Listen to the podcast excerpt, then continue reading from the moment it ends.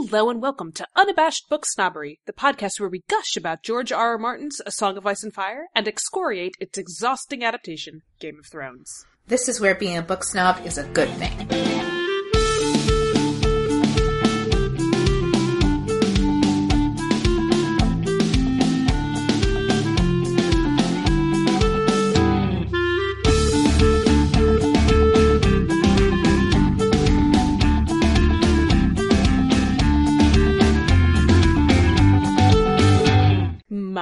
Is Kylie, and here with me is Julia. Hi, everyone.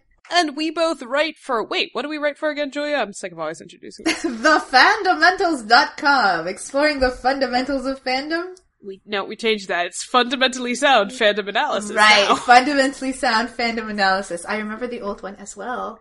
Yeah. Well, both those things are what we do on Mm-hmm. that site where we have all sorts of geeky media coverage, be it news, reviews, analysis, uh, glossaries. Yep.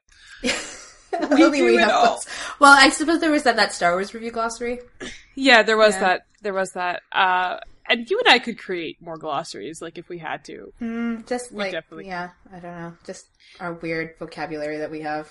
Anyway, uh, the past few episodes on Unabashed Book Snobbery have been all about the book snobbery portion of it, um, where we were just ripping apart Game of Thrones season six, uh, through our retrospective series. Uh, Yeah. we did, we did have Patriarchy Brain before that. Um, We, but- we need we need a patriarchy brain. yeah, yeah, yeah, we really did. But, uh, you know, now that there's like a little bit of a gap in between, uh, before season seven starts, oh god, uh, Don't worry, just- it's gonna be short. It'll be fine. It's gonna be short. Exactly. That's the only thing that's gonna be through. And later. Um, Julia and I wanted to do just a book episode. Mhm. But we also didn't feel like planning Doing or putting effort into it. So it is gonna be what the fuck was that? That is the guy with the knife sharpening truck. He Oh. sharpens knives and like Oh, lawnmower my. blades. And he has this little bell on a string, and he actually rings it by pulling the string. Do you have any knife sharpening needs? Not at the moment. He'll be here all summer. That's fine. Huh. All right. Anyway, uh, I was saying th- this this episode it's going to be Revenge of the Inbox. Exactly. It's our third open inbox hour. Only this one is not going to be about Game of Thrones. There will be no Game of all. Thrones here, No, except just for a song a of Ice Game and of. Thrones, which is the first book in the series, Yes, we can talk about the events of a Game of Thrones. but not about And- Game of Thrones. All right, so we're gonna just dive right in. Julia and I thank everyone, by the way, for for sending them in. Like honestly, we very Yeah. much appreciate it. We did not read them ahead of time because we really wanted to give you that authentic Kylie and Julia experience. You really didn't want to plan, is what you're. Yeah. I don't know. I have bathrooms to clean. Okay, I can't read inboxes. I know, and I have things, other things to do. Shut up. Um, but we wanted to start off because we do have an email. It's unabashedbooksnobs at gmail.com, but it's also uh, Kylie at thefandomentals.com or Julia at thefandomentals.com. And a few of you very, or a couple of you very lovely people sent in an email, so we're going to give priority to those because basically That's a lot of effort, dude. yeah, like so much effort. Um, so our first caller today. no, Sarah sent us a really lovely email, um, with like three asks, I think came out of this, three Yeah. separate ones. And they're all really good and well thought out. So, yay, Sarah. Let's start. Julia, do you want to read her first one? Oh no, reading things. That's not my bag. Okay, let's do this. okay.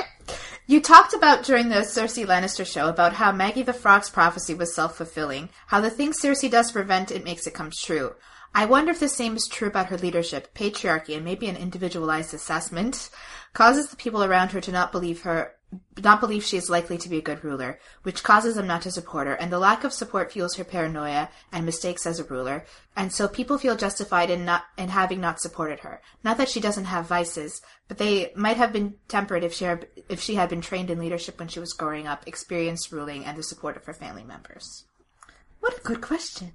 What a good question. Uh, Yes. yes? Yeah, thank you. Okay. Um, well, like, I know it's kind of hard to unpack this, you know, but. but, Right, because you know- it's like, what's what's the inception of her shitty ruling?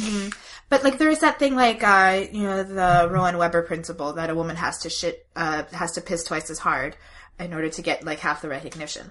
Um, and so people like there's definitely that patriarchal tendency to kind of like you know if she makes one mistake, it means that she's a horrible ruler, which means that all women are horrible Women, yep. rulers, right? Um, and I think there are there are things that she did that in a man would have been like forgiven, like would have been like you know oh she's you know he's learning he's it's not so bad like he has a good hand it's fine like all the shit that like fucking Aegon the Fourth got up to Yeah, I, I You was know, gonna say like- if, if we compare this to like the Westerosi kings that have existed yeah before. like if Aegon the Fourth was a woman like just you know Well, and and another thing, this oh sorry, I should stop. and like you know like somebody like Rhaenyra who like like Oh, okay, Cersei. I was her just about to bring this up. Had her say- vices made mistakes yeah. but Th- th- that's Like- exactly what it reminds me of because it's very obvious that there was a total double standard going on with her rule yeah when she was. I mean, she was not a good ruler, no not especially it- definitely no, but she wasn't especially terrible considering everyone else. mm-hmm. So And like, mean- like something like you know Rhaenyra's ruthless streak, which in a man would have been like not maybe not like praised as a virtue, but seen as like you know something that made him strong, even if it's not in the most ideal way. I think what might be most constructive in Mhm. how to unpack this is like if you compare her to sort of other female rulers within the system, like like Dany does deal with patriarchy. I guess it might not be as prof- like profoundly felt in Mhm. Essos, just the the system she's given. Not that there's not patriarchy there. I'm just saying it's like she's kind of building stuff up herself. Yeah, And it is true that like every woman that we see in a position of authority, whatever that is, even even Catelyn, like trying to give Robb advice, you know, they're all very cognizant of the fact that they are a woman doing this, yeah, and that does it has to affect their approaches, right? yeah, and even like you know someone like Arianne, who's very like conf- uh, self confident in like her gender as it relates to her ability to rule. Um, Yeah. She's unconfident about other things, but um.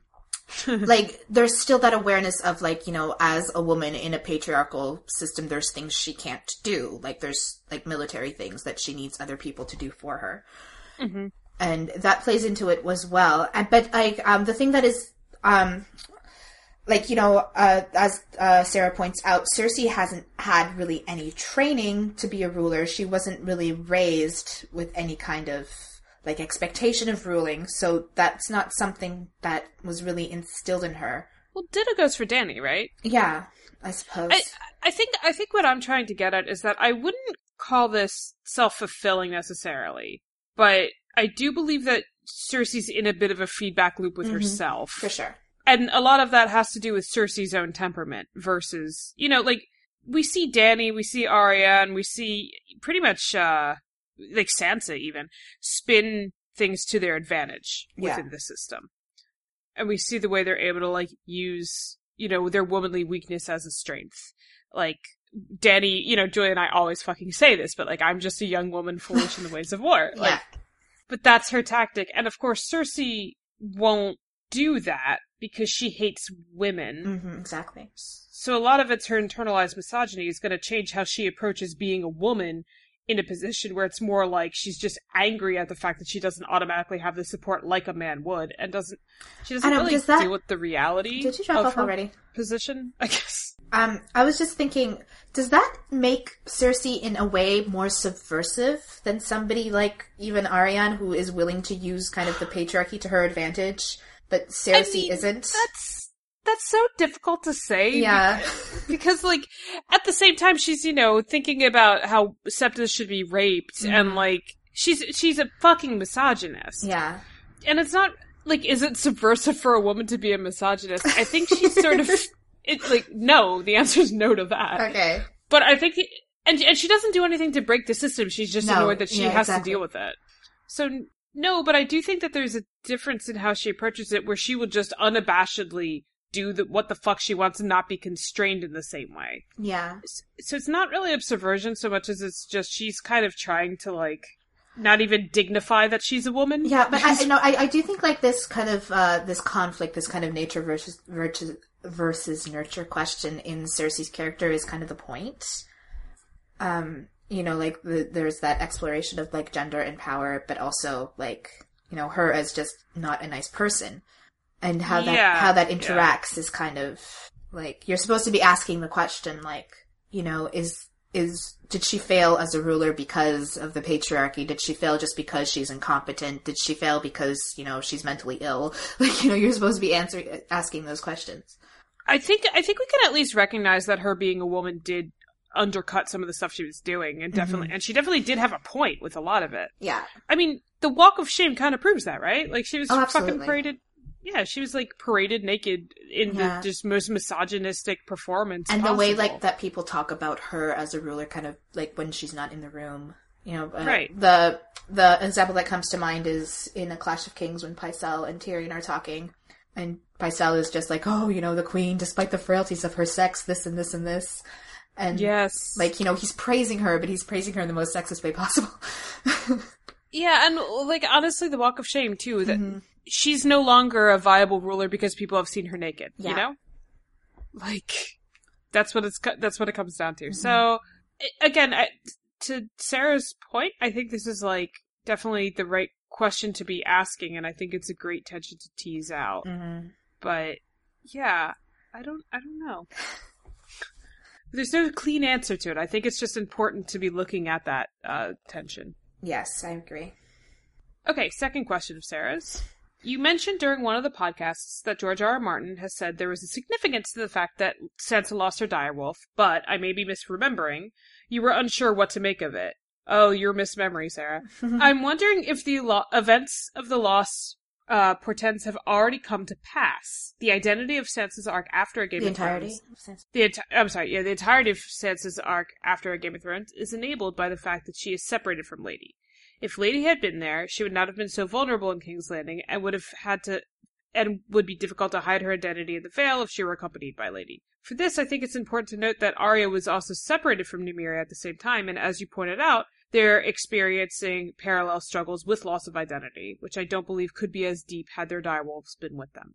I mean, I, I think that, like, you know, if Sansa hasn't lost her identity at this point, you know, it's not likely to happen now. Like, Right. I mean, like there are worrying signs that you Mhm. could pull out of that newest chapter with uh, her in the Vale. I Yeah. guess Alayne, Alayne one. but like, But- the thing that is definitely true is that the fact that she's uh, that she was separated from Lady is what makes everything that happens to her possible. Like, there's no way that Lady would have survived the coup in King's Landing anyway, right? But Yeah, I mean the, the the thing Martin said, and I don't think he understands the dialogue surrounding Sansa in the fandom. Mhm. Like it, it basically, someone said, "I don't think Sansa losing her direwolf makes her any less of a Stark," and Martin said something like, "You don't," Mhm. which could literally mean anything. Yeah, it's true. But like, Don't like. There's there's significance to the fact. There's significance to like Lady's death in Ned's arc too, because like Ned was the one who killed her, and like you can argue that his downfall was also like it was self inflicted in like a way that like you know he had a decision to make and he made what he thought was the right decision at the time, but then the consequences of that was kind of like his downfall, you know? And that's kind of emblematic of his entire arc. Um, but, like, it's not as though Sansa has forgotten Lady, you know? No, not at all. And uh what it, it's her last chapter in A Feast for Crows, I think, where she hears the like ghost wolf howling or whatever, you know? Yeah, and just, she was separated from Lady the same way she was separated from her family, like, in a physical sense, but also in the kind of, like, you know, a sense in terms of her as a political entity. You know, like, Yeah. and like like I said, I mean, like it's been We're just really hemming and hawing. no, but like if it's been five, like you know, Lady was killed towards like you know the end of the beginning of the first book, and we're five books in, and Sansa still hasn't lost her identity, quote unquote. So like you know, Well- she's running out of time to do that. Again, what Sarah says, I'm wondering if the events of the loss have already come to pass. Yeah. Like, I could totally see that. Absolutely. Just given how her King's Landing trajectory went. yeah, And it sort of seems like she's getting more in touch with her Starkness now that she's like navigating this uh Eyrie situation or the Vale situation and she's able to like put more agency in. You know, she's and she definitely definitely is on a parallel journey with Arya. So I Yeah. think it. I think it is significant that they scattered. You know, But is it whether- significant that Lady's dead and Nymeria's just lost? You know? Probably. I mean, it's gonna make Sansa's life shittier. Yeah, but they're just like like Nymeria is like terrorizing the Riverlands. You know, like that's Yeah. not a good thing. Yeah, So She's the best. yeah. I, I- it. I, I again, I don't think I have an answer, but I I could totally see this already having. I mean, obviously, Lady's death factored into Sansa's arc. That's that's what kicked everything off. Yeah. And it was sort of the her whole arc is about the you know breakdown of idealizations and and all that. yeah, learning not to pretty- victim blame. Yeah. Yeah. Yeah. All right. Let's move on to her, Sarah's last question. Okay. Oh, geez, I have to read this, don't I? All right. I see a lot of elements that are shared between Daenerys and Stannis, and wonder if there is enough to consider them as foils, which is hard because Stannis is not a POV character, or if they're superficial. Both are royal blood driven to reclaim the Iron Throne from usurpers. Both are associated with fire and blood. Daenerys through her dragons and house words, Stannis through R'hllor. Both have burned people at the stake as a form of execution. Stannis does it for R'hllor. Daenerys has the first we saw with Mirri Maz Duur. Both are capable of doing cruel things and justifying herself. Da- uh, Daenerys does them from rage and Stannis does them from duty. Both have a brother killed by an ally of theirs. Drogo killed Viserys, Melisandre killed Renly. There are contrasts. Stannis is older and experienced, male, homely, and a respected leader. Daenerys is young and inexperienced, though still competent, comely, and a beloved leader. I'm not certain uh, if it's incidental, but there is enough there to make me wonder, and I would like to know if you can make anything of it. So we talked about superficial um foils before. I think Mm-hmm. in relation to how people talk about Jon and Ramsay, Yeah. right? Because that's what we were like. Because people were like, they both have canine friends and are bastards and have the last name Snow. It's like, okay, They're basically the same person, kind of. So like that's where we went with superficial. I think in the case of uh any contender for the throne, really, you sort of have to draw parallels. Yeah. with them. Um, you are right that Stannis isn't a point of view character, so it's not like Jon and Dany who are holy shit, the same Yeah. fucking person. Like, oh my god. Uh, huh. It- There's a lot here. Yeah, like I think like Stannis um has a lot of lessons about kingship in his arc. Yeah, it's difficult to give consideration to Stannis' arc because why we don't really get it, you know? Yeah. I mean like Davos. I know he definitely has an arc. Like Sure. the whole thing about learning about the difference between entitlement and duty and all that stuff. Yeah. Do you think Dany has a similar arc? A little bit. Right? because she's talking about like how she stayed in Meereen so she could learn how to rule, you know, so she can be competent when she rules Westeros. Yeah. I mean, they're at such different stages in their leadership that it's Are they though? it's a little hard. They're both kind of like in situations that seem like they're kind of, you know, in a trough, but really they're not. That's how That's they both true. feel like to me at this point. That's true. Because like Dany's in the fucking in the middle of fucking nowhere, like naked with a dragon, and Stannis is in the middle of a blizzard. Uh, you know, Yeah, with a smaller force going up against Winterfell. that's true. That's Yeah. very true. Yeah, no, I mean, I think I think there is a lot there when you take both of them into consideration. Mm, I'm not sure what any of this means, though. yeah, I know. That's that's what I was thinking. I mean, I think it, it depends what you think of Stannis and how important he is. Yeah, is there like a commentary on leadership from this, or is it just like these two people are similar? It will be interesting if when they meet, If they meet, it's a big if. I Yeah. think. Um, because like I'm like, sorry, Stan stands, but like, you really think Stannis is endgame?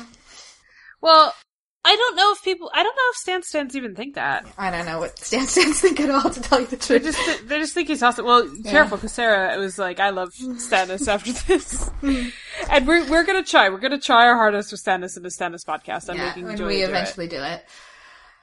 Um, no, I'm I'm thinking about those theories that like Stannis is going to become the Great Other or whatever, Mm.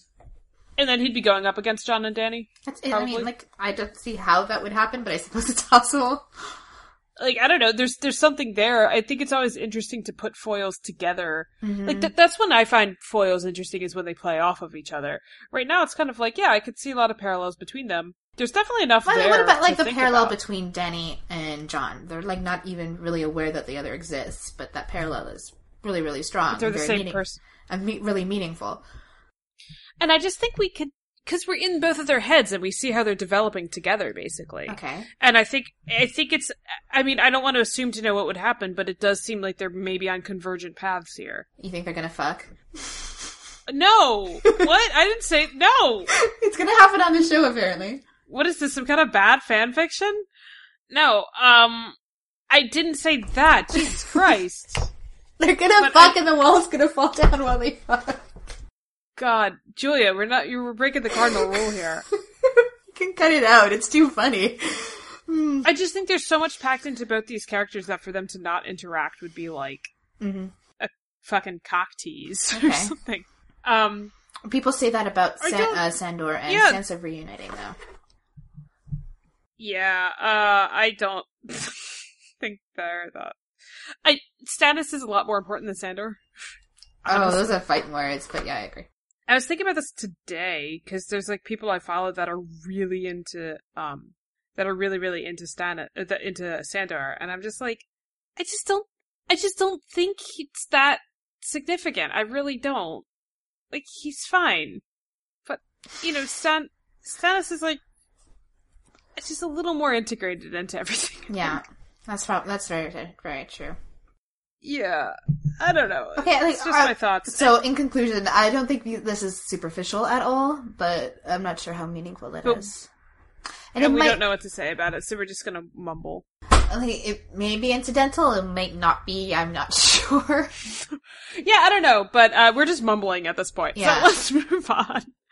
Um, we got another email from Michael, which was a lovely email as well. And this one had one question in it, which is, I know you talk about internal and external arcs a lot, and I find that fascinating.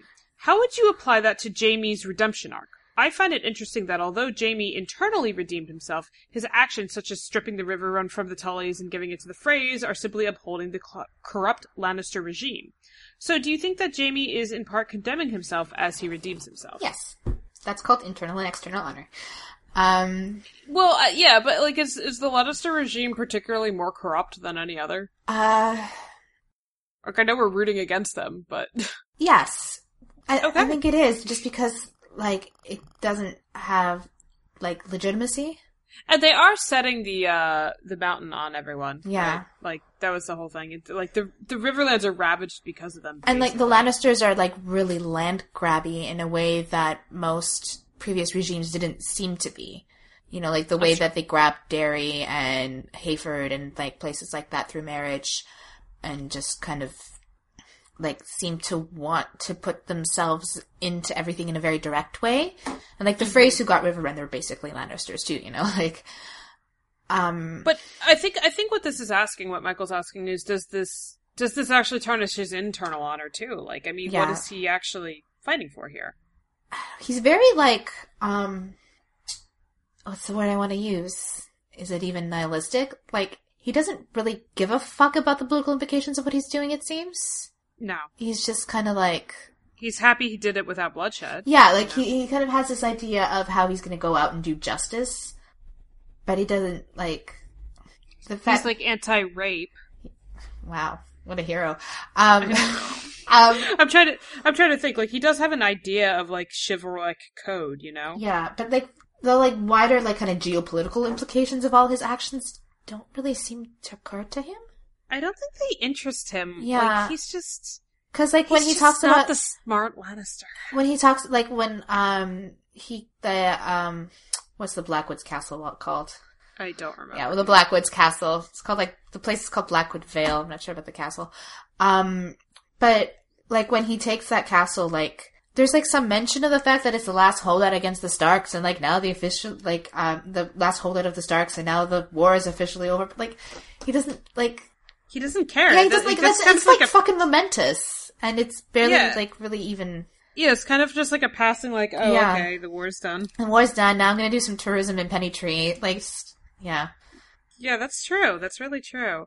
Um, so like, yeah, I mean, I guess it just depends on how you judge his internal honor yourself. But for Mhm. him, you know he's upholding holding this like value system. And like his really internal honor isn't exactly redeemed at this point either. Just like no. the way he thinks about Cersei, the way he thinks about his children, it's like there's nothing very praiseworthy about any of that. No. And he has this vague conception that he wants to be a better man, but like is his is his conception of a better man good enough for us, the reader? You know, like It's kind of Theon esque in that way. hmm Yeah. So yeah, I mean he is. Yeah, he's just trying to be better. yeah, and that's all any of us can really do. But and not to get like too you know D and D like who's the monster that did this shit. Like people are capable of reform. It's just I don't think Jaime's really connecting things on a larger scale. yeah. I'm not fair. sure what that means for him morally. I suppose. Yeah, for the reader morally, yeah, I think, like it's- like Jaime kind of. I think he has this sense that he, as an individual, is kind of helpless against things. yeah, Like he did that like one extremely momentous thing in killing Aerys, but and he might do an extremely momentous thing again in killing another. but like it didn't really change anything in the end, and I think he's kind of aware of that. yeah, But like the only thing it really did was like you know turn his shit into on his, his honor into shit, not his shit into honor. well, it, saved a bunch of. I mean, it saved Yeah. a bunch of lives. Like, but- nobody like knows about that, and it's like it's kind of like you know like it's kind of a, a hypothetical abstract that a lot of people would have died if you didn't do it, but like you know, It's true. Well, Brienne knows. So, oh wow. I know. All right, um, next question. There actually, there actually is a Brienne and Jaime ask. If I can quickly try to find it, because that makes a lot of sense, right? No, I thought we were going in this like haphazard order. Fine. Okay. No, we're going this completely. Okay. Like, okay. Anonymous said. it's my turn. Oh, okay. Cool. Do it. Um, what do you guys think about Visenya may- maybe poisoning Aenys in his sickbed? Because, like, I always thought this was very much in the air. Most people seem to think she definitely killed him and always wanted to. For me, it's more like if she did, it was because he was so obviously afraid of taking a firm hand that it would be the undoing of their dynasty. And she thought her warrior son, Vagon, Vagor, would handle the situation better. Not that he did so. SMH. Uh. Well, as for like, I mean, fandom kind of just takes things as Yeah. gospel. So, like, people just th- this is definitely an assumption people make. Yeah, but And I- like the thing, the thing about like fucking World of Ice and Fire is that it's in universe, right? So you have to think about like not only like literary tropes in our world, but also like like West, The Maester's lens. yeah, like right? Westerosi literary tropes. Yeah, it, it's like it's anti-Targ propaganda, basically. Yeah. It's pro it's pro Lannister propaganda, right? Yeah, and like you know Visenya and Rhaenyra and all those kind of like Targaryen, like like the strong Targaryen women seem to have that kind of very like power hungry, ruthless trope surrounded with them. Yes, you a know, bit. as opposed to the more kind of maternal, softer, like you know, long suffering, more saintly Targaryen women like Naerys or oh my uh, god. Ja- what's her name, Jahira, Yeah, there's there's a huge, huge Madonna whore complex Yeah. going on with all of Alysanne, them. even. Yeah. So, like what you described, it was like, hmm yeah, Yeah, I mean, like, I mean, like in our own, like, there's there's always like these like when when a ruler dies, kind of of an illness. It's always just like, hmm, that was super convenient, and like it usually is super convenient for somebody, you know. And it's entirely possible that yeah, he was poisoned, and but like you know, there's kind of no way to get at that at this point, especially when we're talking about a fictional historical narrative. yeah, exactly. I, just, I think like just like being kind of aware of the fact that these tropes exist. Yeah, I mean, so many people read A World of Ice and Fire at face value, Mhm. and it drives me crazy because it's like so obviously not. Not Like, meant to be taken that you know? way, yeah. No, not the slightest. It's supposed to be an in-text, inverse thing. Um, we have no way of knowing. Mm-hmm. Is really the answer. I mean, it seems like something that Visenya is capable of, that's for sure. But what does that mean? I mean, like, it's entirely possible that the dude got sick and died. That happens, you know? Mm-hmm. Like, just because Augustus died when he was like fucking 80 doesn't mean Livia killed him, you know? like, she might have. But maybe she didn't. might have. Like, you know? But yeah, exactly. Let, let's let's investigate that. Yeah. And like, you know, if you're gonna write a novel about, you know, Emperor Claudius, then maybe like it's a decision you have to make in order to like, you know, go with your themes or whatever. But like if we're talking about like actual history, even fictional history, there's really Right. no way of knowing that. And it's a decision you have to make based on like what you think the point of the story is.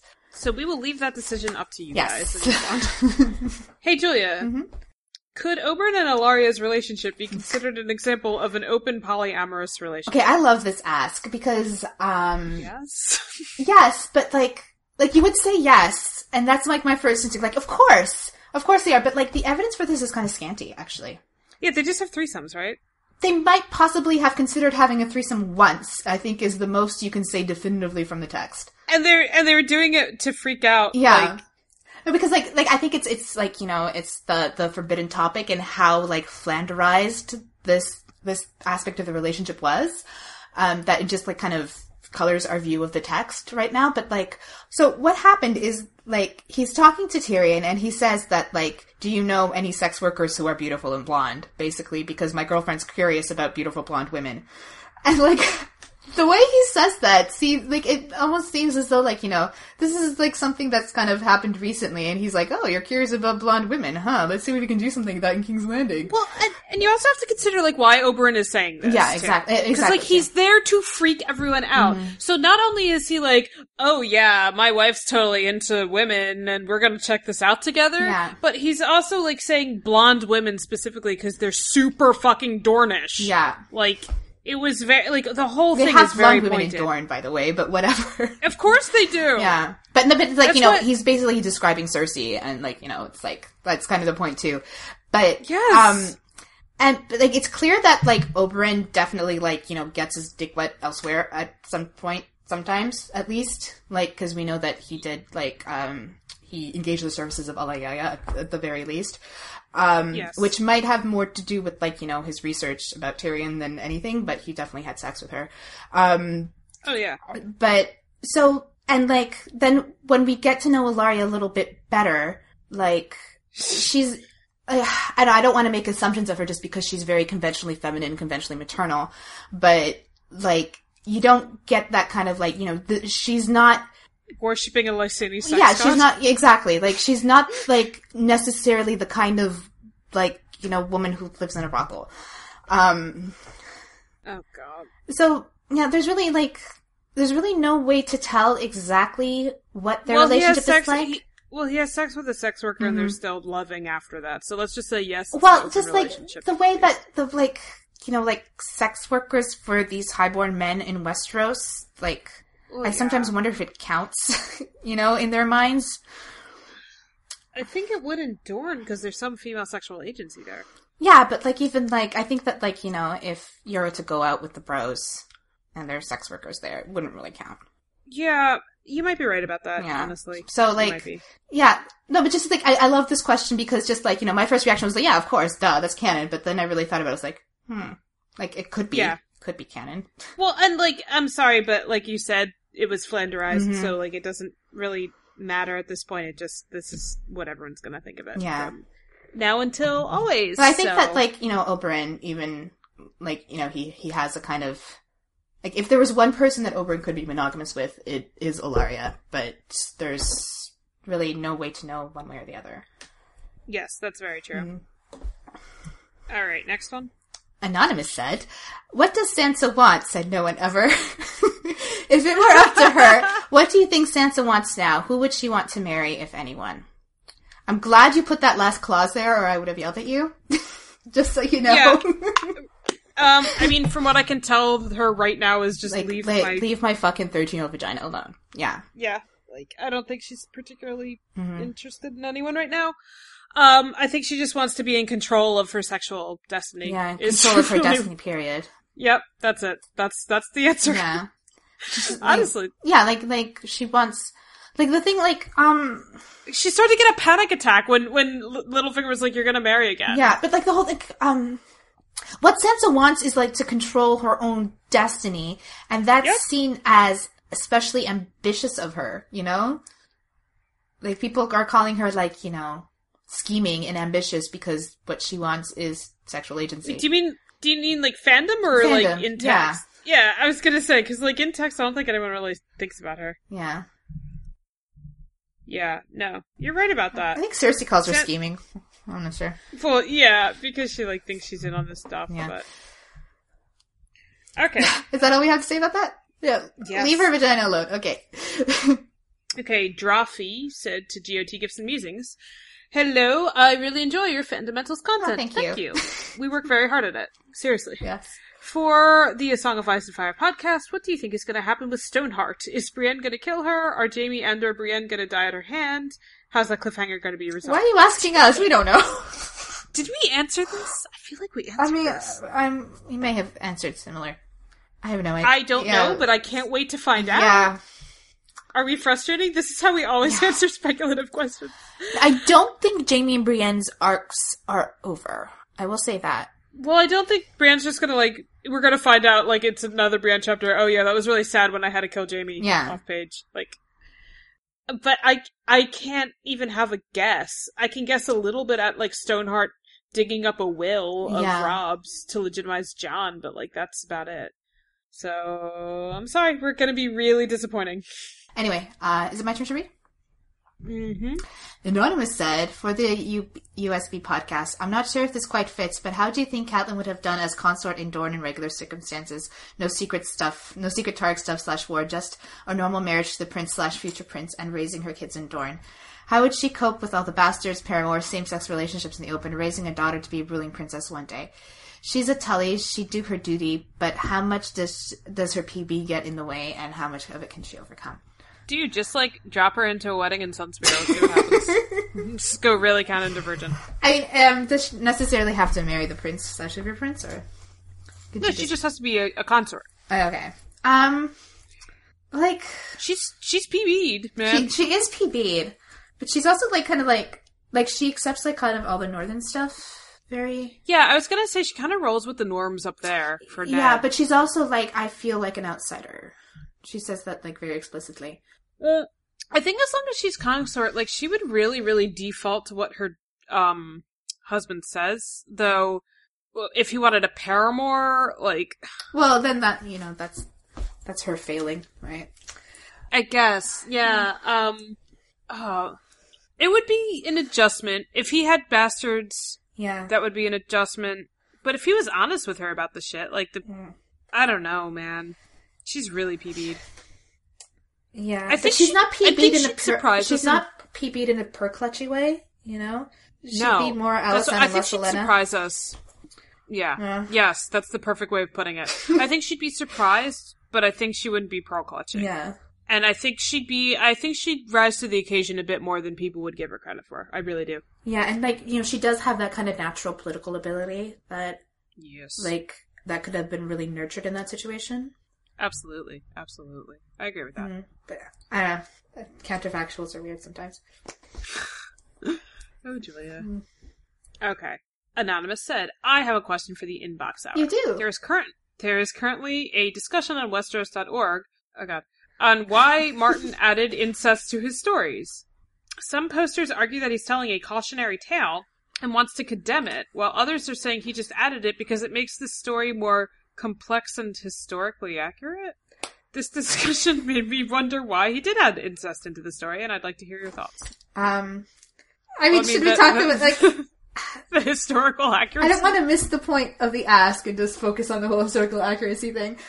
Well, can we just trash the historical accuracy part first then? Because like, we're not reading a fucking history book here. And like, do A. we think that like I mean, like brother sister incest was more common historically than it is now?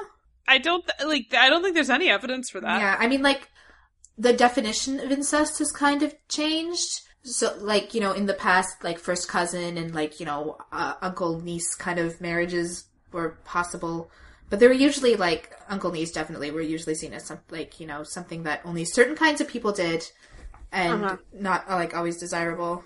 Yeah, and usually it was like the upper class that was doing this shit, Yeah. wasn't it? Yeah. Um, and then like yeah, first cousin marriage. I mean, like, dudes, that's legal in Yeah. like 20 states, something like that. Yeah. And But like that's that's something that wouldn't have been considered incestuous necessarily, which like these days a lot of people would. Yeah, yeah. Second cousins isn't really there's like no laws against that anywhere Yeah. from what I know. So yeah, you're right. The definitions change, but history, like I mean, the the book is set you know 300 years after Aegon the Conqueror landed in Westeros. So Yeah. No, Martin didn't. Martin didn't add, add incest to be historically accurate. complex maybe i don't know just like um you know like as somebody who dabbles in writing fiction, like sometimes you just get an idea and you're like, yeah, I'm doing that. And you're not quite sure why. Like, I mean, I- I don't think you need to yeah. like I, I- a Like you think that you tale. can do I- something interesting with it. yeah, exactly. Like I don't think it needs to be a cautionary tale because I mean, he's like, definitely not endorsing incest or, you know, no saying that, like, I, you know, you should root for this true love or anything like that. I think it is just maybe that it brings up these tensions that it otherwise wouldn't. Mm. It brings up a reason for illegitimacy that's pretty damn sordid. yeah, I mean, yeah, it's sorted, yeah. But I'm just thinking about, like, how, like, Cersei and Jaime and, like, the fact that they're twins and the fact that Cersei especially sees Jaime as, like, an extension projection of herself. But, like, a male projection of herself, right? Right. And, like... And he see, and then he thinks if I was a woman, I'd be, I'd be Cersei. Exactly. Yeah. But I, I don't know that that whole like kind of projection thing isn't quite as like incredibly overwhelmingly powerful the way it is for Cersei. I don't think. But like, why have it be a common practice for Targs? You know. Yeah, you're right about that.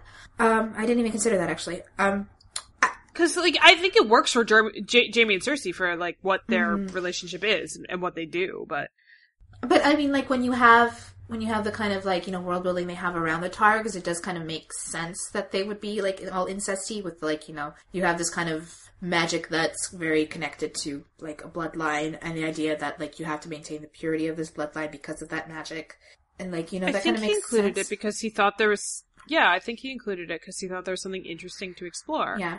By including it, and I don't think he's wrong about that either. And if anything else, it just at least plays into the gray morality of everything. Yeah, like the way Not that, like, you like- know, the Targaryen incest is accepted, like, at least to a certain extent by the Westerosi, even though it's so contrary to all their own traditions and things like Mm-hmm. that. Like, that definitely plays into certain things, and, like, you know, his commentary on the feudal system and things like that. But, And and I think one of the best things about A Song of Ice and Fire is that there is gray morality without it being this like just nothing matters nihilism. mhm. Because yeah, yeah. I don't know. It was a messy element and he's a writer that likes messiness. yeah, but, like, I don't know, I suspect that, like, it just occurred to him one day, like, probably in the bathtub or something, just like, ah, I can have, like, Jaime and Cersei have, like, kids and be fucking, and then he just, like, kind of, like, lashed onto that idea and just went with it. That's I- how that I kind of feel like the, I I kind of feel like it yeah, the first idea he probably had was how to make like that the kids would be that Robert's kids would be illegitimate. I think that's like what he was trying to do and he worked backwards if I had to guess. That's what makes sense to me. Um but no, definitely definitely for the history, for the hi- historical accuracy. Absolutely. All right. Um My turn? yep. Anonymous said, for, you can tell which ones are mine and which ones are yours because I didn't bother to do anything. Um, Anonymous said, for the UBS pod, uh, podcast inbox ASCII thingy, how do you think women's roles in the Song of Ice and Fire should have been written to be representative of a medieval setting? Like, where are the women at court? Where are the arts institutions for queens to give patronage to? Where is the Eleanor of Aquitaine to be regent whilst her son goes off to war? Why did none of the kingdoms apart from the Reach have a queen regnant? Um, does the hand position rob women who are queens of authority? Well, should should have been written. I mean, Yeah. To be representative of medieval setting. I mean, like, that's, like, it is a medieval, like, you know, that's not a stupid comparison by any means, but, like, no, no, no. people definitely but, take like, it too I- far. We were, we were literally I- just talking about I- that. I guess it's just like what what responsibility does Martin have to be portraying that to the fullest of its ability? I I agree. There's a lot of parts of the court he could be fleshing out more, particularly where women are. Concerned. yeah, I mean, there's definitely, like, historically, though the whole stuff about, like, you know, the patronage and stuff like that. Like, you have a lot of that with the Targ, like with uh, Good Queen Alysanne, for example. he does well with the Tyrells, I think, in this department and their function Yeah. and how Marge is- uh, Marge is like putting on this performance of idolized maidenhood, Yeah. like we talk about a And lot. like with the, the Um, just the, the Eleanor of Aquitaine to be regent, like that's exactly what Cersei is doing actually. Um, yeah, yeah, that's true. That's true. and that while her son is off to war, while her son is in his minority, but that that was a very common way that women were able to exercise power. Um, Yeah, and why did none of the other kingdoms have a queen regnant? Um, mean, that's just like the political arrangement at the moment. But yeah, I mean, a lot of the kingdoms seem to have had some kind of like Salic esque kind of thing going on. Um, and like you know, the Iron Throne had had, like kind of like a de facto Salic succession, even though there was never really Yeah. Yeah, just kind of always turned out that that like you know the women who were possibly in line for the throne just kept being overlooked. Um, and you know Westeros almost had a queen regnant, did have a queen regnant, but not really. Um, but um, the there is a lack of women like in a feast for crows. You know, Cersei has like two kind of women who are serving her, and like like where are all her companions? Where are all like you know the women in her orbit? Like where's where are all the men in her orbit? You know, like who's who's like you know the who's the like you know master of her bedchamber and all that stuff like you know um but but you do have some of that with like you know Taena who who kind of tries to fill all those roles as like you know the women who are kind of socially and politically around the queen in the court I feel like a big problem was that when he wrote A Game of Thrones, I don't think he really knew what he was doing with a lot of this because, like, Sansa running around is just ridiculous. Yeah. Basically. Like, the way that Stark. I mean, I, I know that Ned was, like, Ned. Yes. But the freedom they recorded was ridiculous. Like, just objectively ridiculous. And I feel like he's been doing better filling things in more and more about the court, mm-hmm. but the way that he established it just wasn't very full to begin with. And it's not shocking that women's roles got shafted there inherently, yeah you know? So it's maybe a disappointing element. I'd certainly li- I like to see women in more roles just in general. How how they especially in this kind of a patriarchy, I think it's fascinating how women get by basically. yeah I mean yeah you, you're right about like Marge kind of like coming in and taking a lot of these roles I mean there there are things Like all yeah them? like there there are ways in like like you know Cersei is so disdainful about like more feminine, softer kind of ways of exercising power that you can kind of explain away why she doesn't have more companions and why she's not doing like art patronage and things like that. But it is it is weird, yeah. Yeah, it's weird. We'll agree with you on that. Um, as for like, but at, at the same time, Martin has a story to tell that's not about recreating history. Exactly. So, all right. Um, our next question that we got is actually just for me, and I was gonna not answer it on here, but it said for the podcast specifically, so I felt bad. But Anonymous asks, for the podcast, not book related, but I have to know, Kylie, what program do you use to lower your voice for all your amazing songs? Um, I don't. My voice is very low, and I can sing very low. I mean, you have a really good Elliot voice. I don't know. In my Elliot voice? Yeah. Gretchen sang Elliot. I sang Roland. Oh, you sound. I. For years I pursued her, then dismissed my pain. I thought I was done with her. No, um, I mean, Uh, there's times that, like, when I hit the lower, lower notes, uh-huh. like, I have to amplify it with Audacity, so I, I'll make it louder, because, like, going, you know, tonight, tonight, like, it, that, it's hard to hit that range. Mm-hmm. Um, and I think when I was doing my John in the middle of Ballad of Booth, when it was like, oh, the the Rotten Tomatoes give it a ninety seven percent critic rating. I think I might have lowered like the talking a little bit, but you mm-hmm. know, for the most part, no, that's just me. Like, damn my smarts, call me Bob. Say by That's- all means, I'd be shot. Yeah, I, Yeah, when I, I just- sing that song now, it's a weird mixture of like the original version and the Jon Snow version.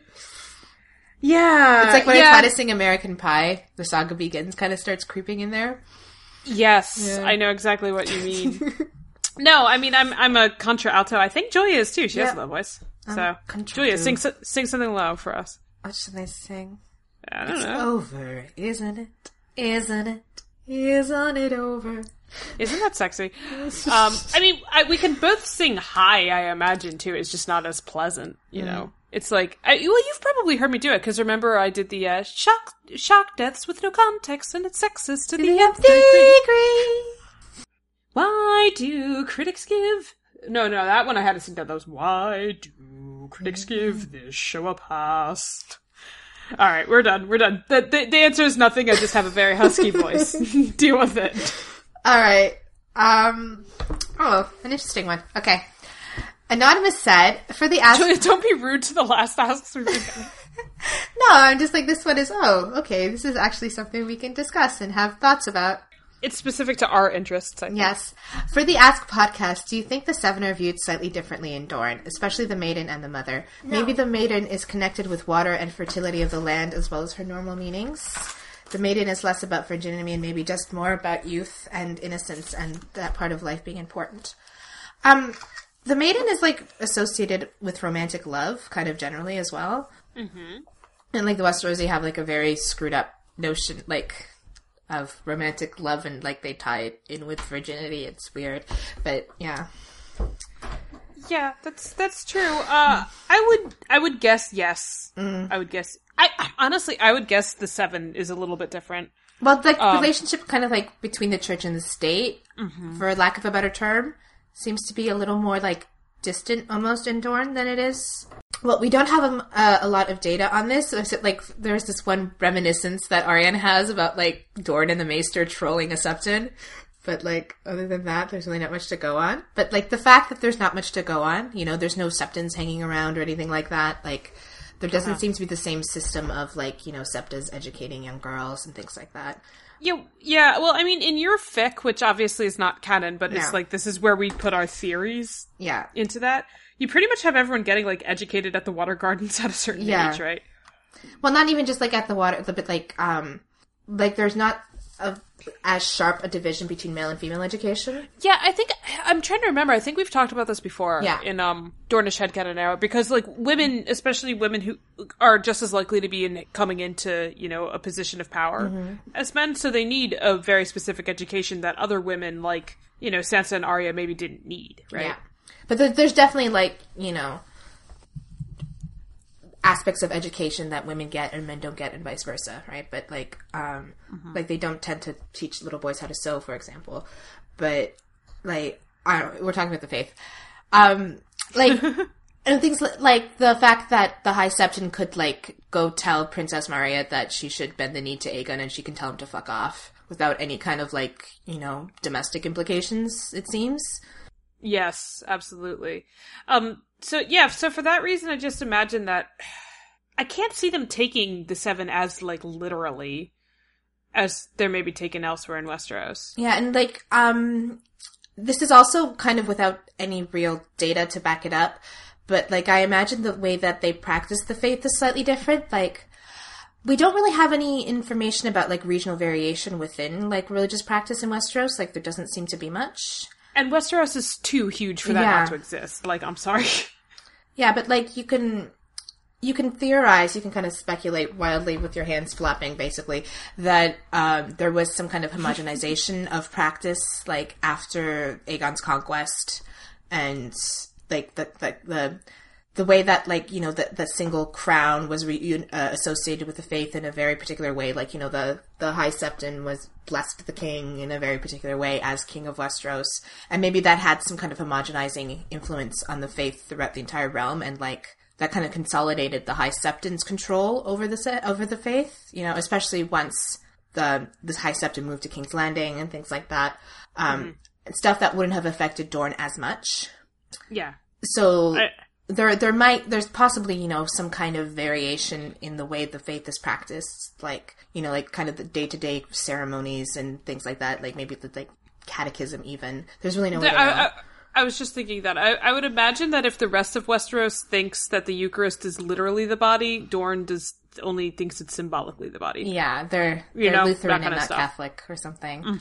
Right, right. That's that's that's kind of what I was thinking. Yeah. But again, this is all very speculative. We really can't. We have no data to, Yeah. to back any of this up. I know. I like to like think of that like you know if um the faith in Westeros has like um like a uh, Latin church kind of vibe, the faith in um faith in Dorne has a more kind of like Eastern Byzantine Orthodox kind of vibe.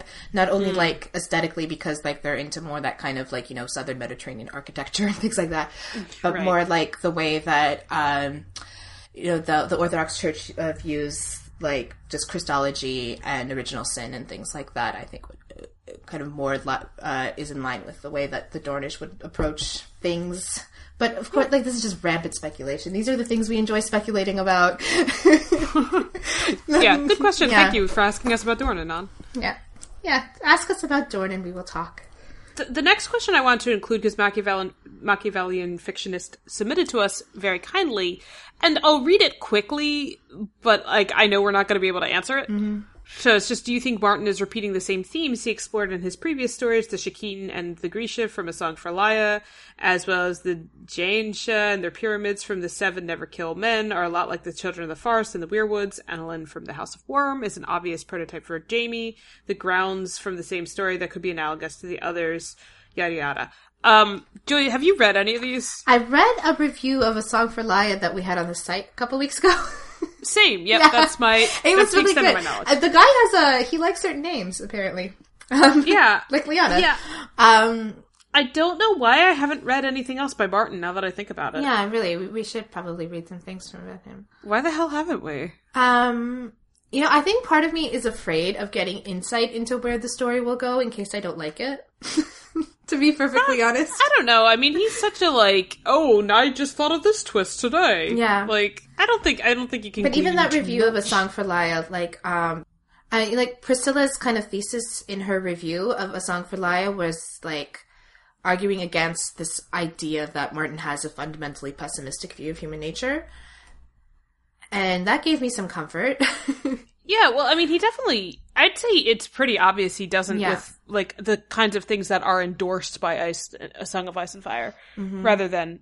I mean, the only reason, honestly, people think that he's like pessimistic is because of the show. I swear. yeah, I mean, like, no, it's like it reminds me of Sense8 in the way that like really bad shit can happen to people in these books, but it it does fundamentally have an optimistic tone and just like just like a tone of just like you know like keeping on keeping on for Oh lack like no but just like I know. you know I know. You know know. like bad shit happens but you find a way to deal with it you know yeah.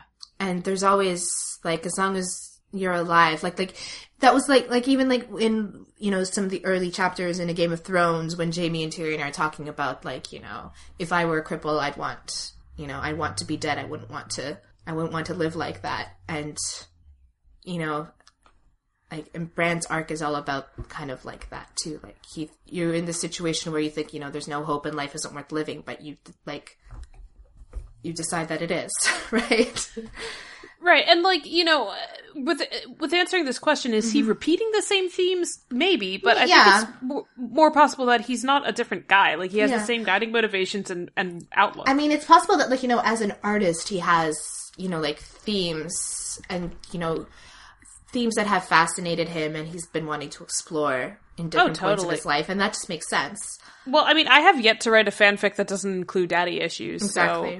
So, like, it's just, uh, of course, he's got little things that are going to stick in his mind, Mm-hmm. and maybe character archetypes that he likes. Uh, but yeah, I don't know. This is actually making me really want to read something. Mm-hmm. Something. Yep. I'll look into that. Um, I'll read the next one because that was short. Daenerys the Dreamer said to uh, my inbox for the inbox hour, "What is your ideal A Song of Ice and Fire adaptation like? What medium would it be? Film, theater, radio, uh, etc. What tone would it have? What would you cut, if anything? Any costume ideas? Fan casts? Basically, all your thoughts about the perfect A Song of Ice and Fire adaptation. I mean, Jesus. if we're talking about an ideal world where money is no object, like casting issues aren't an object, you know, like just like casting Yeah. issues mean you don't have to like, you know, nobody's going to spontaneously get pregnant or like decide to quit or get hit by a bus. It's just like everything's perfect. Or like your child actors won't age. Yeah. maybe? like that, that. That's that's the main sticking point. Um, Um, like you know the how the 1995 BBC version is just a dramatic reading of the book. Like you Yeah. know that's what I want. mini, definitely mini series TV medium. But like the way the the chapters sense. are structured makes like a like an actual straight adaptation difficult. Mm-hmm. but um, yeah, That's true. just all book dialogue is basically all, all dialogue is basically book dialogue in my ideal adaptation. That's for sure. um, We cut nothing. It, yeah, I well, care. like, yeah, well, it, it could be like, you know, as long as fuck, so we would cut nothing. I mean, obviously this would never ever happen, and this is just, no, this is impossible. There's too Yeah. many constraints in in the world of realism. I think you and I've actually said this before that maybe some kind of like Studio Mir esque drawings, like Legend of Korra Yeah. had, like that kind of ep- show, just ongoing. Like, there's a lot of potential in animation for Yeah. a really good adaptation. There is. and all the daughters should have Welsh accents. And then it doesn't matter if one of your voice actors gets pregnant because Yeah. she can still talk. Yeah. So, yeah, all the Dornish have to have Welsh accents. Ac- absolutely. Yeah, they can that's they can be brown, but they have to have Welsh accents. But I don't know. Now I kind of want to see a theater version, like a musical theater version of A Song of Ice and Fire. I mean, Please. I can. There can be like a musical theater version of like one of the like stories in the history of Westeros. You know, to just like yeah, yeah, yeah. yeah. it's- uh, you can't. There's. Uh, What about, what about an ongoing ra- like podcast saga? I don't know. Um. It would just be Roy Dotrice, wouldn't it? yeah. Um. But like. I don't know. The thing I want to say about like adaptations basically is that like works are written in a particular medium usually for a reason, you know? That's a good point. And I know Um, adaptations are a thing, and there's so many adaptations that I do enjoy and are really, really good. But like, Look, I'm all for a vid- visual adaptation if it can follow the seven maxims of adaptation that Julia has so graciously outlined for us by David O. Selznick. yeah, And and that's really what it comes down to. Whatever medium this would be, just make a Song of Ice and Fire explore the same themes and have the same meaning. That's what it comes down to. So like of course in our perfect world everything would be exactly as the books but just like we'd see it. It's just that's not realistic. So in light of that, if if we could just have one that hits the points on the head, yeah. And I know. Just, at this point, I just I wish they would all leave it alone. You know, just or we can go with our um Tatia Masla- Tatiana Maslany plays everyone yeah. adaptation. That that would probably work a lot better than most of the other options. Exactly. All right, you want to read the next? Oh, okay. Anonymous said to you, uh, "Hey, for the Song of Ice and Fire podcast thingy, could you tell your opinion of the dwarf's Penny theory? Penny being Tyrion's daughter. Absolutely love you both! Exclamation point. Aw, Oh, thank you for that. Um, have you heard of this theory? I have never heard of it. I was hoping you could fill me in on it. I mean, like, it's Penny being Tyrion's daughter. First It's of all, not impossible. Wait, ew, wait, no. how old because is she kind of, she's kind of like has the hots for him. She's like nineteen or twenty, apparently. and he's twenty eight. That mm. would He's- okay. It's like seven. yeah. No, like she's like seventeen. Or, This is still like, like she's a grown up, but she's not. Yeah, I know, but I'm trying to say like he'd be eleven when he had her. I mean, I mean, Oberyn did something similar. over. Okay, yeah, but I, I just think it's a it's a little far fetched, and yeah, I'd feel really yeah, bad for. I, I definitely don't think this is a thing, but no, I am not I'd a proponent really of this surprised if he. Also, if he she kind of has the direction. hots for him, so Yeah, like that would just what would that do? Yeah. I would just be that would just make me sad. But and we also haven't read the theory at all, so maybe there's really convincing evidence. yeah. Um. Oh God, this next one is. Don't make fun of our enough. Sorry, this next one is. I don't think Anon was meaning this seriously. Is Dorne an allegory? Is hashtag? Dorne. And It's hashtag Dorne for an allegory hashtag for Brexit. hashtag Brexit. Hashtag UBS asks.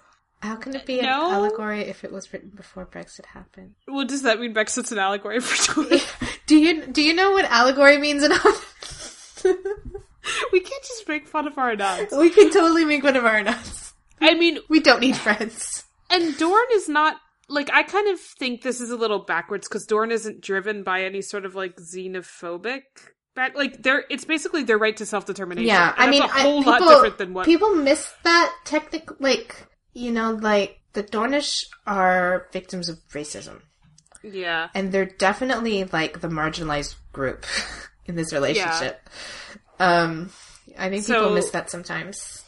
and and f- what happened with Brexit? Obviously, not everyone voting for it was prioritizing racism, but we do know that that was a big driving force. Like that's just it just was. So it's kind of not an allegory or really co- comparable. I think is what I'm trying to say. I mean, like Westeros is the European Union, and Dorne is the UK in this analogy. I don't understand.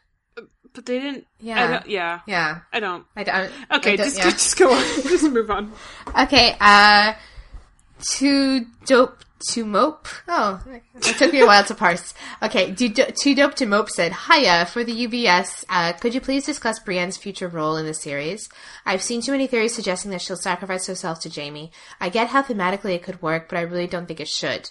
Brienne has been giving so many short sticks, she deserves better than exchanging her life for Jaime Lannister's. Well, we, we just answered the one about like what's going to happen with Stoneheart, and I think we both said I I don't see like her killing Jaime. Yeah. Do you see her dying for him? She kind of already had the opportunity to do that and she didn't take it. That's true. she kind of chose Well, she, she- chose Pod and uh, what's his face Hyle Hunt over him, right? Kind of. Yeah, I mean, because she chose it for them specifically. Um, God, she's really been through the ringer. I Mm-hmm. Yeah. just want nice things for her. I don't know. I want We- her we to don't have- inherit Tarth and just like be there. We don't have any more. weirdness. We don't have any more capacity to answer this than when we answered the other one. but, Yeah. um. I mean, I definitely don't want her to exchange her life for Jaime Lannister's. I could see her wanting to in a certain context, Yeah, well, she's kind of in love with him. but I would be disappointed if that was her end. Mm-hmm. I would. Yeah, so would I. If he died for her, that would be more thematically significant, I think. In okay, for the inbox hour, who gave the order to kill order to kill Tyrion in A Clash of Kings? Cersei. Have we answered this It was Cersei. Okay. Okay, moving on. What'd you say? It was Cersei. Moving on. Okay, uh, so Anonymous says, Nope, I read this one too. What did you do? I pasted stuff in twice. Ah, Fuck off. God, you're so incompetent, Kylie. Hate me. Should fire you, but like only in six months after you do something with suspicious timing. Oh, I get it. It's topical. It worked. It's topical. okay. Anonymous said, if you've got some time on the podcast, I'd love your thoughts on what role you think Qarth plays in Dany's storyline. I can't for the life of me figure out what her takeaway from her Clash arc is. Is Qarth, she tries to move forward towards her goal and finds herself blocked by a variety of institutions? It ends with a mythic revelation, but the same plot is repeated more effectively in Dance. It's also unclear what her character gets from Qarth. She couldn't get elsewhere. Thoughts? Um. Oh, there's Quaithe. Yeah. There, yeah, but there's there's like all of her prophecy, magical destiny stuff. Um. I know. I think it's supposed to be about like you know a realization that it's not going to be that easy. I don't have a satisfying answer for this. I don't think. what could what what wouldn't she have faced otherwise um i mean this was the first place that she got the real feedback for people like not just giving her shit I mean, it's not like she's been given shit her whole life or anything like that. yeah but i guess now that she's got the dragons because i mean they're not ready to start conquering Mm-hmm. it's a little wheel spinningy kind of Yeah. i don't I don't know. I mean, situated in her full character development, it's like a very logical step for what she goes through, you know? Yeah. But it is a little bit of like that semester she spent abroad, kinda, you know? Yeah, I mean, I think that is right about like the whole thing about like you know her having a goal and institutions getting in her way, and that kind of seems to be like the theme of her arc in general. Just like you know trying to change something, but then you come up against entrenched institutions, entrenched prejudices. Um, And that is done more effectively in dance, Yeah, you're right. sure. But also also keep in mind when Clash was written, dance was not going to exist in the form it was, right? There was going to be the the gap. So that's something to consider. I don't I don't know exactly. I think he needed her in a holding pattern. yeah, and he needed bit. he needed her to have those mythical processes. Yeah.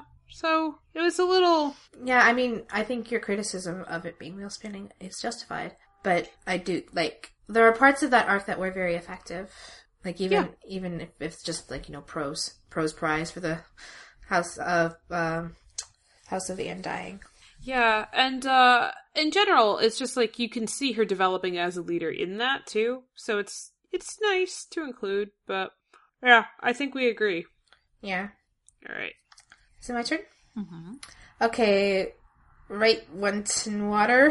uh, I think it's like writ in water, but the I is spelled with a one. Okay, Rit in Water said, Hey, for the inbox error, I was wondering what you guys thought about the significance of Jaime and Brienne's feelings for each other uh, have on their plotline, and if you think there is a parallel between Cersei and Brienne outside of Jaime's plotline. Uh, P.S. Do you miss all my asks about when the podcast would be up? yes, yes, we do. Um, is there significance uh, between Cersei and Brienne outside of Jaime's plotline, or a parallel between Cersei and Brienne? Uh, well, well f- first, is there a significance about Jaime and Brienne's feelings for each other? Uh, yes. yeah, they're they're like in love. we talked we talked about this in the Jaime Brienne. Oh, although we got uh, a little bit of criticism because we said it was more like a bromance, but Yeah. what we were trying to say is that we didn't know that it was on a romantic trajectory. We but they definitely have romantic feelings Yeah. for each other. One hundred percent. They're in love. Yeah. Um, the significance for each other is that it's both they're both moving towards they're converging basically, Yeah. right? So I mean, just like Jaime's getting more idealistic and Brienne's getting more horrified. So they're diverging. No, because they started out at opposite ends. I see. Okay. Well, not that Brienne was ever like idealistic, idealistic, but she was, you know, I think she had a little more hope. Yeah. But they're kind of like meeting in the middle right now. So I think their feelings for each other is definitely spurring, and and they both think about each other so much with like how they should act Mm-hmm. too, and all that. It's a little. I don't, the parallel between Cersei and Brienne outside of Jaime's plot, like the parallel is about Jaime. You know. hmm And well, Jaime's the one drawing that parallel Exactly. a lot. But like, sorry, is something going on in the background? No.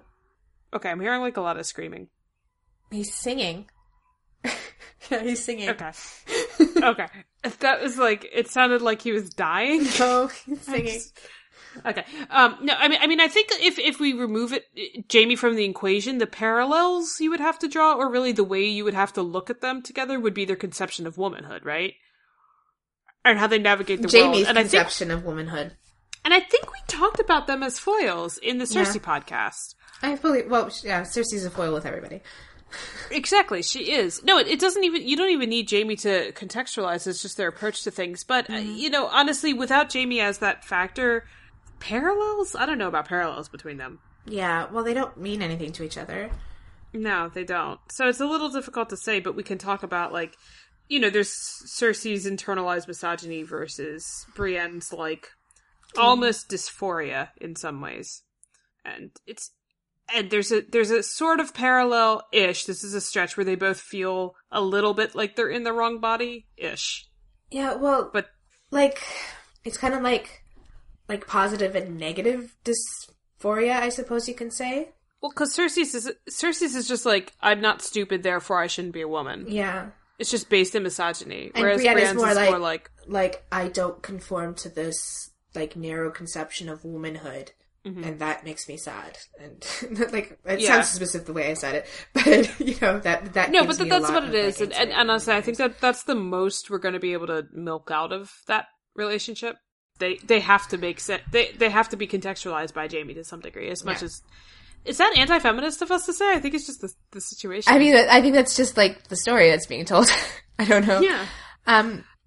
Oh. yeah, okay. Yeah. Uh, okay, Anonymous said, Hello, first of all. Can I just say how much I've enjoyed your podcast? You guys are an island of sanity in a world gone got mad. Aw. Uh, thank you. We sometimes, I don't know about the sanity part, but we are definitely an island, so we'll take it. This question may be better suited to you if either of you do another theory podcast, but I was wondering if, as Dorne fans, you had any theory on the letter Princess Deria gave Aegon to end the First Dornish War. Oh, they totally had Rhaenys locked up in the basement of Hellholt when we were doing terrible things to her. 100%. percent mm-hmm. yeah. And she That's- like I- wrote her bro a letter. Is just like, yeah, I want to die. Mm, yep. Not exactly nice, but yeah, Yeah. Yeah, that's something Julie and I have talked about this. Yeah. But yeah, that's 100% our theory. It's, uh, oh, those Dornish, aren't they? Just lovable scamps. well, you know, they were actively oppressing them. Yeah, they were. I mean, it's it doesn't make it. It's complicated. Yeah. It's complicated. Those like wacky whales in that war too. Just yeah, Read the next one. yeah. babe. Don't don't invade Dorne if you value your safety. Is my advice. All right, we got another Dorne ask. Okay, uh, Anonymous said, not sure if this is suitable for the Inbox podcast, but what do you think Meria Martell's life was like before Rhaenys rocked up? She seemed quite to be quite formidable, and she ruled for a very long time. Ar- Arliax, the, the guy from the Stormlands, uh, Argilac. Argilac seemed to know her and had dealings with her.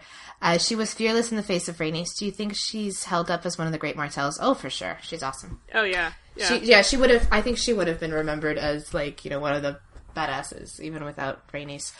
Um. oh, 100%. I mean, she 100% cold Martell, too. Oh yeah, for Not sure. even- I mean, not even a question. Like we're told that she was she was eighty when Rhaenys showed up, and she'd already been ruling for sixty years. So she was twenty when she ascended to the throne, or whatever you call it. Um. It was probably a very stable time, too, from what we can tell. Yeah, but there like there seemed to have been like several wars, like with the Stormlands and things like that. Oh, yeah, yeah. No, I mean, like, in terms of, uh, like, Dornish unity, fealty, that kind of Mm. yeah, for, well, because they had those external enemies to deal with. That probably helped a lot. Um, and like you know, she had like she had a very secure line of succession as well. Yeah, she's just their terrifying wartime princess. basically. She throws people out of windows. No, she is fucking crazy, but Yeah. yeah. she definitely had yeah, definitely, definitely formidable. Mm-hmm. Like even even without.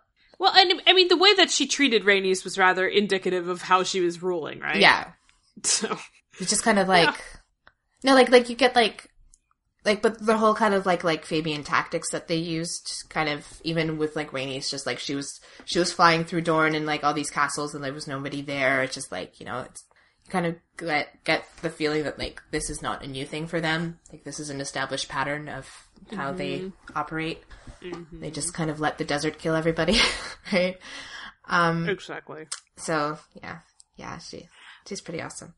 So we actually only have one more, or it's two more, but they go together.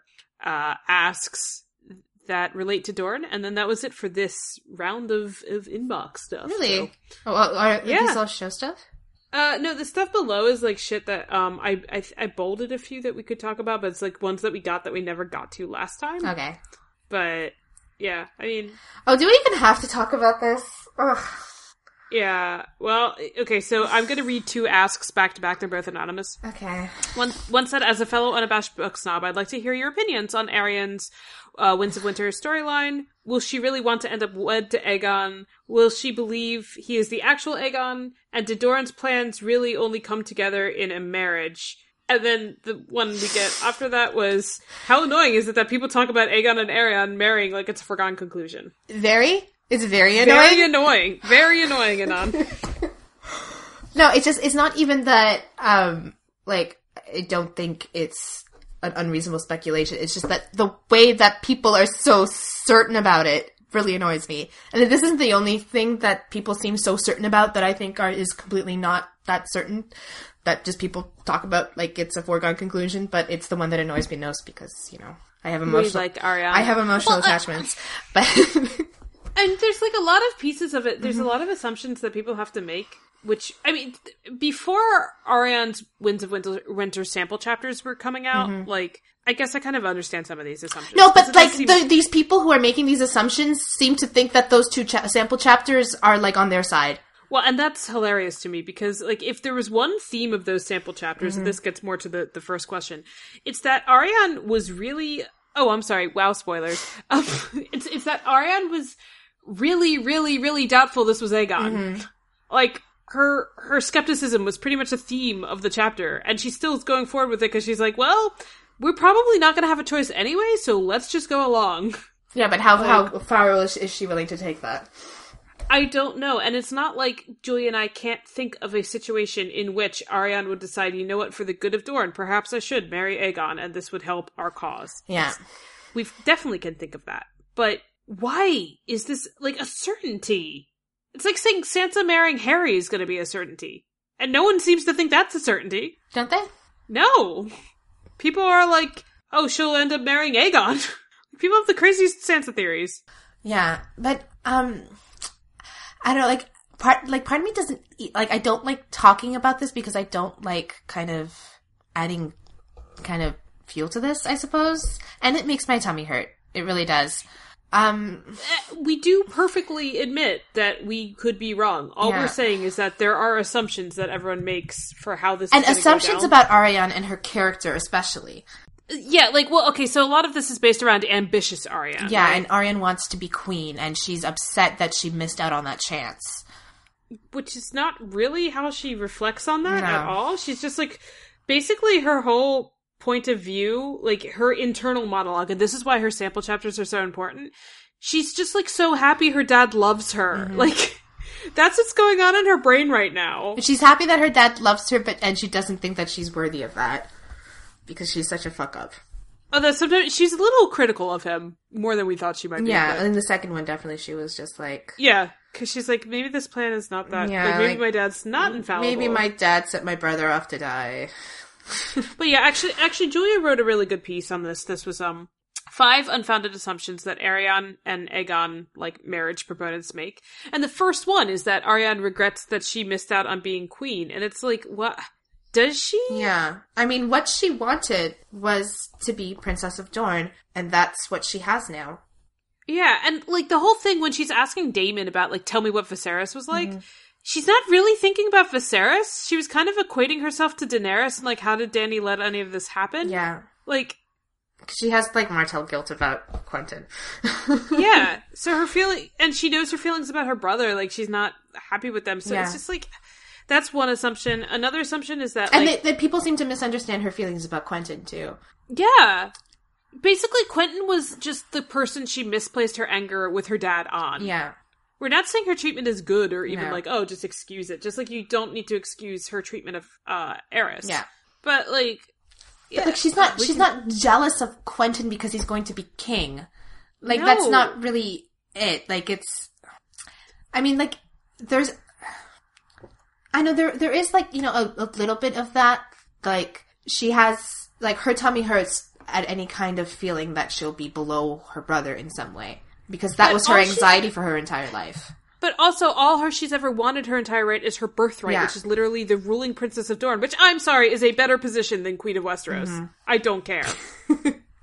I don't care. I mean, Th- if you value also- being in charge of like your own destiny, then yeah. and like she'd have to like go behind Doran's back is like Mm-hmm. how a lot of people would frame this. We see this as like if she somehow agreed to a marriage pact, it would be because she thinks it's what Doran wants. Yeah. you know. Um, and then like the other assumptions that are made is that like they'll be convinced. Yeah, I mean that's that's like really kind of like what I think is the real the real wrench in this theory that like that it assumes that Arya is going to find the story convincing, which like why would she? right. And she doesn't why seem would- disposed to at all. First of all, and what what Also- can they possibly do to convince her? It's not even a foregone conclusion. I mean, their that story they would fucking want to marry. It's not even a foregone conclusion that they would want to marry him to her. yeah, I mean they're they're That's quite the they're thing. quite like invested in the idea of him marrying Dany. Yeah. So uh, maybe they're like chipping away at that a little bit. And then the last point, and this is a dumb point. Why would Arianne find him attractive? I mean, they seem to. It seems to be predicated on the idea that she's going to find him attractive and like, or like try to seduce him, right? I mean, she doesn't have to find him attractive to think that she could seduce him. I suppose. like the, the whole way Julia and I see this come to pass is that she would view this as a political necessity Mm-hmm. in line with Doran's vision, Doran's vision for Dorne and how they're going to enter into this war. But like what pisses us off too is that the people who just assume this is going to happen just are like, oh yeah, she likes she likes pretty boys. What? Yeah, she loves like little sexist wafers. Yeah, like a fucking vanilla wafer who's fucking sixteen years old. She's twenty three, Uh, and he yeah he's sexist. Like Aegon sucks. I don't know why everyone's like, oh, can't Sansa just find a nice guy like Aegon? Like, how, how is he a nice guy? I mean, like, like he's, he's fine. He's like, yeah, he's he's a six year old frat boy, you know. Yeah, Yeah, but but he knows how to wash his own socks, so yeah. I I just don't buy it. And hey, he like she sucks at Cyvass. He gets really pissed off when he loses at Cyvass. Match made in heaven. I mean, we ha- have a theory ish that it's equally likely, if not more so, that you know, fucking rampant hormone chick that Arianne is traveling with, her cousin, Yeah, like ends up engaging in sexy times with Aegon. yeah. It's not too weird that he she has his mom's name, right? No. But yeah, that's the only. I'm sorry that it got so Dorne heavy at the end, but this isn't this is an unabashed book snobbery episode after Yeah. all. But yes, it pisses us off, but we don't know what's going to happen. We could see this happening, but shut up, everyone! Yeah. Just shut the fuck up. Oh, this got very hostile. All right. Okay, are there any of these leftovers that we want to do? Oh, how many times have we gotten this one? I think this is like um we have several versions of this. Um um anonymous said hey, I don't know if you've answered this before, but how exactly does the Martell name get passed down generations since Endoran females can be heirs? Would Arya We did talk Yeah, about- we've talked about this several times. I don't understand why this is complicated. No, no, no. We we got it. We we answered this in Dorne to Shed Cannon now, I think. This exact one? but maybe it's just like there's a higher. Would Arianne's future children just take her name instead of her husband? Yes! Yes, they would! I- Why is this I complicated? Julie, I think we've answered that, and this document needs cleaning. Okay. That's what I think. That's what I think happened. Right. Uh oh, I have one. Mm-hmm. How do you think uh Winds of Winter will end? Like the big plot points. I don't know. Why are you asking me? Come on, Julie. Come on, Julie. I don't know. Oh my god. Uh, Michi Fer- Ferangst said, "Do you think Quentyn deserves a Darwin Award? I mean, what part of Let's Go Steal two giant fire-breathing fucking monsters sounds like a good idea? He thought I he had a magical kid- destiny, and he didn't. I get that the kid wanted to be a hero, but there's a heroic and 100% genre plot. Poor Quentyn. If only you were more genre savvy. yeah, it was. We, we we need to do that Quentyn podcast at some point. Um, he he felt duty bound and that he had a magical destiny, like Joy said, and he was like, "Hey, I'm in the monomyth," but um, Um, hey Julia, smiley face. Say for example, if Arianne had a son called Dorn who eventually became prince, would he be styled as Dorn Nymeros Martell, second of his name? There is a Mors, the second dimension in the world of ice and fire. Uh, but of course that was written from a non-Dornish perspective. I know you have you have to speculate, but it seems like you seem like a Dorne expert. Ah, I trust all your headcanons. Um, yeah, I've I've actually wondered about this myself. Um, there seems to be an aversion to repeating names in Dorne among the Martells. Like they have syllables that they like, but not names. maybe it's a Jewish thing. Maybe. Oh wait, no, that's only if someone's still alive. Yeah. I'm just being weird. Yes. Yeah. So that yeah, they don't seem to like like the idea of numbers after the prince's name, so they just don't give them the same name ever. Uh, Yeah. I mean, I guess if it happened, maybe. yeah.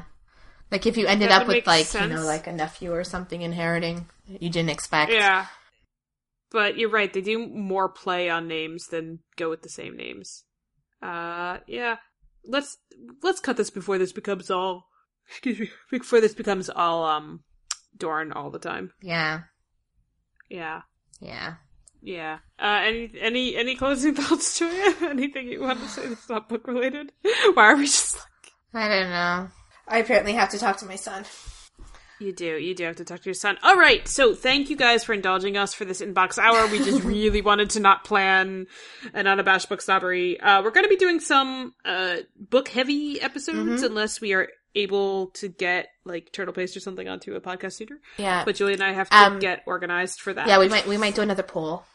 Yeah, we'll definitely do another poll to see what book content might interest you, Mm-hmm. and maybe Stannis won't win. Don't even suggest it, and then it won't.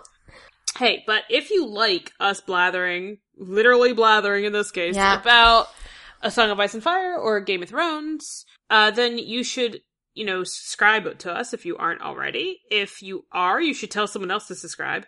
Or you could drop a review and, uh, like a nice comment, or a mean comment if you think we suck, but that would be rude, so. Yeah, that's what you should do. Otherwise, you should visit thefandomentals.com. Julie and I have a Game of Thrones piece that we're thinking of doing that I think we need to. Yeah, I mean, we need to just so I can like point people who I rant at. It's, it's basically going to be a, beginner's guide to everything that's wrong with the show. Like, why is this a bad show? 101. yeah. Um, so that's going to be coming out at some point. But otherwise, we have a lot of content that isn't Game of Thrones, which is also really good and interesting. Yes. So check out thefandomentals.com. We have book snobbery gear. Me If you too. want an unabashed book snobbery mug, Yeah. you can get that. Holds salt very well. And yes, I think that's about it. So we will talk to you next time. Bye, everybody. Goodbye.